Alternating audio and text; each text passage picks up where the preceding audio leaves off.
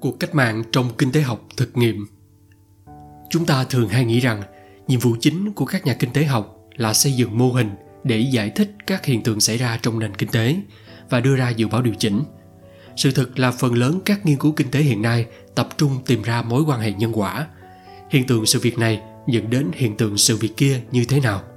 Vậy đâu thực sự là nhân quả khi có quá nhiều yếu tố tác động?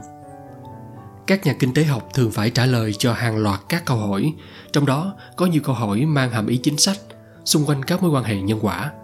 Ví dụ hàng năm tăng lương tối thiểu vùng luôn là vấn đề nóng trên các diễn đàn bởi vì các nhà quản lý phải trả lời một câu hỏi mấu chốt nâng mức lương tối thiểu ở việt nam có làm tăng thất nghiệp hay nâng mức lương tối thiểu vùng 1 nơi có nền kinh tế phát triển như nội thành Hà Nội hoặc thành phố Hồ Chí Minh có làm giảm di cư, tăng việc làm ở vùng 3 hoặc vùng 4 nơi còn khó khăn, chưa phát triển.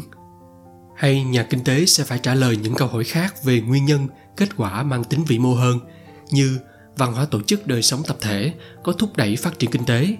Hỏi một cách khác, chủ nghĩa cá nhân hay chủ nghĩa tập thể giúp phát triển kinh tế tốt hơn. Chẳng hạn, văn hóa tập thể làng xã rất đậm đặc ở khu vực phía Bắc có giúp tăng trưởng kinh tế tốt hơn so với văn hóa làng xã tương đối lỏng và mang nhiều tính cá nhân ở khu vực phía Nam có ba cách để trả lời các câu hỏi trên. Cách thứ nhất là nhìn ra xung quanh, tìm ra một số trường hợp điển hình nào đó, quan sát và rút ra kết luận. Cách này thường được mọi người sử dụng, nhưng các nhà khoa học không làm như vậy. Cách thứ hai là lục tìm trong sách vở, xem các lý thuyết kinh tế nói gì về trường hợp này và đưa ra câu trả lời. Chẳng hạn, lý thuyết cung cầu lao động trong sách kinh tế học của Mankiw nói rằng, khi tăng mức lương tối thiểu, chi phí lao động sẽ đắt hơn. Do đó lượng cầu lao động giảm và dẫn đến thất nghiệp nhiều hơn. Và chúng ta đã có câu trả lời có vẻ thuyết phục, tăng mức lương tối thiểu làm tăng tỷ lệ thất nghiệp.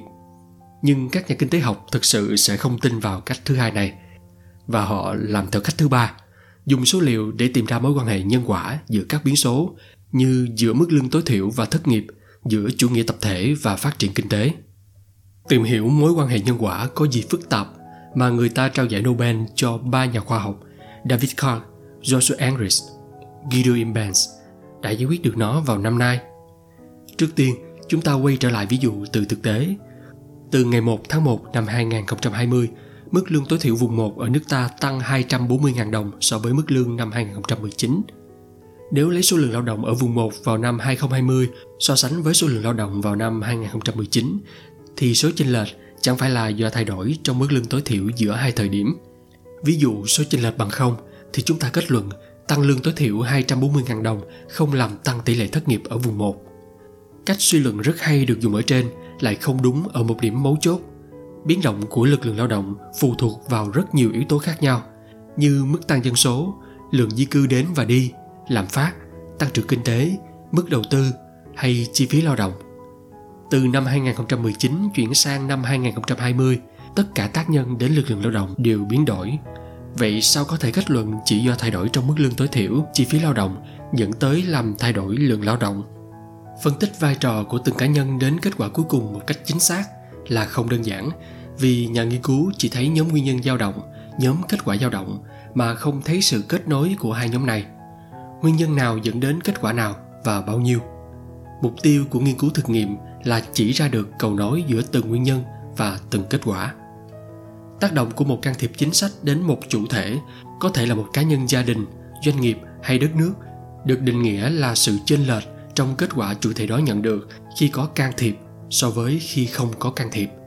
Sự rắc rối nằm ở chỗ vào một thời điểm, mỗi chủ thể không thể vừa nhận can thiệp, vừa không nhận can thiệp để so sánh khác biệt trong kết quả giữa có và không có can thiệp.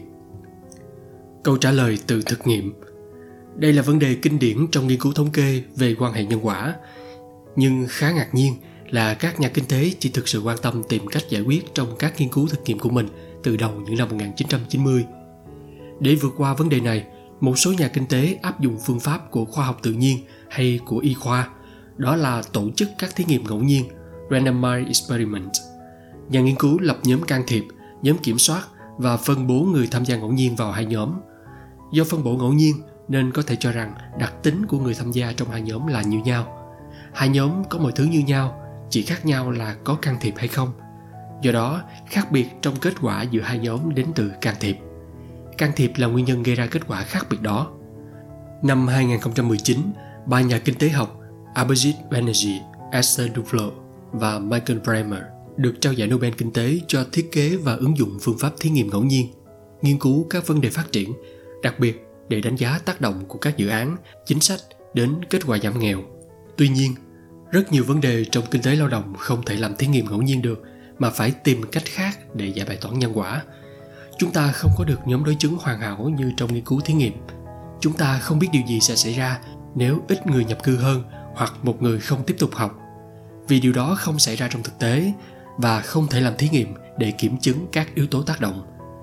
Không làm thí nghiệm thật để tạo ra dữ liệu một cách có kiểm soát được, nhưng nhà nghiên cứu có thể tận dụng dữ liệu sẵn có, dùng con mắt quan sát tinh tường chọn lọc và sắp xếp dữ liệu như thể đang trong thí nghiệm. Sáng kiến này là phương pháp giả thí nghiệm, quasi experiment và còn gọi kiểu khác là thí nghiệm tự nhiên, natural experiment.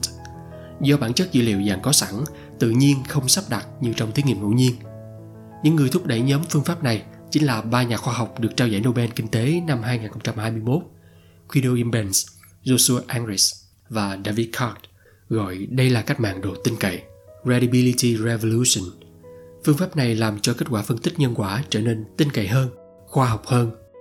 Được xem là cuộc cách mạng về phương pháp bắt nguồn từ kinh tế học lao động đầu những năm 1990 phương pháp giả thí nghiệm ngày nay trở thành nhóm phương pháp chính giải bài toán quan hệ nhân quả trong nhiều lĩnh vực kinh tế học ứng dụng khác nhau như phát triển, sức khỏe, tài nguyên môi trường, hành vi sản xuất và tiêu dùng, tài chính hay cả lĩnh vực vĩ mô. Nhưng ở thời điểm đó, họ phải kêu lên rằng chúng tôi đang làm cách mạng về độ tin cậy trong phân tích thực nghiệm kinh tế học chứ không làm cái gì khác. Cái gì khác ở đây là hàm ý từ kết quả bài nghiên cứu chủ chốt mang tính cách mạng của David Card và Alan Kruger về lương tối thiểu. Vào đầu những năm 1990, bang New Jersey nâng mức lương tối thiểu từ 4.25 đô một giờ lên 5.05 đô một giờ. Lý thuyết kinh tế học chính thống thời đó xác quyết việc này gây ra thất nghiệp. Clark và Kruger đã cực kỳ tinh tế, chọn nghiên cứu số liệu lao động từ chuỗi nhà hàng thức ăn nhanh vì lương ở đây rất thấp và thay đổi mức lương tối thiểu sẽ có nhiều ý nghĩa. Tinh tế hơn nữa, hai ông chọn so sánh số liệu lao động ngành công nghiệp thức ăn nhanh của bang New Jersey với số liệu này của bang kế bên Pennsylvania, chính xác là Đông Pennsylvania, tiếp giáp New Jersey. Nên đặc điểm cư dân, nhiệt độ, thời tiết, giá cả, có lẽ cả khẩu vị cũng tương tự. Bằng sự tin tưởng trong chọn dữ liệu tự nhiên, hai nhà nghiên cứu đã tạo ra một nhóm đối chứng và một nhóm có can thiệp thay đổi lương tối thiểu. Thay đổi trong kết quả lao động của nhóm đối chứng ở đông Pennsylvania chứ đừng thay đổi của nền kinh tế theo thời gian thay đổi trong kết quả lao động của nhóm can thiệp ở New Jersey chứ đừng thay đổi của nền kinh tế theo thời gian và của chính sách lương tối thiểu. Lấy hai thay đổi này trừ cho nhau thì còn lại thay đổi lương lao động do chính sách lương tối thiểu. Và đây chính là tác động của chính sách lương tối thiểu lên tình trạng thất nghiệp. Tác động khá thuần khiết vì đã lọc được nhiều biến gây nhiễu. Phương pháp này gọi là khác biệt trong khác biệt, difference in difference. Clark và Kruger cho thấy tăng lương tối thiểu không làm tăng thất nghiệp ở New Jersey. Kết quả này vào đầu những năm 1990 được xem là dị giáo. Thậm chí James Buchanan, người được giải Nobel Kinh tế năm 1986 viết trên tờ Wall Street Journal, cho rằng bài nghiên cứu được viết để cổ động lợi ích hệ tư tưởng.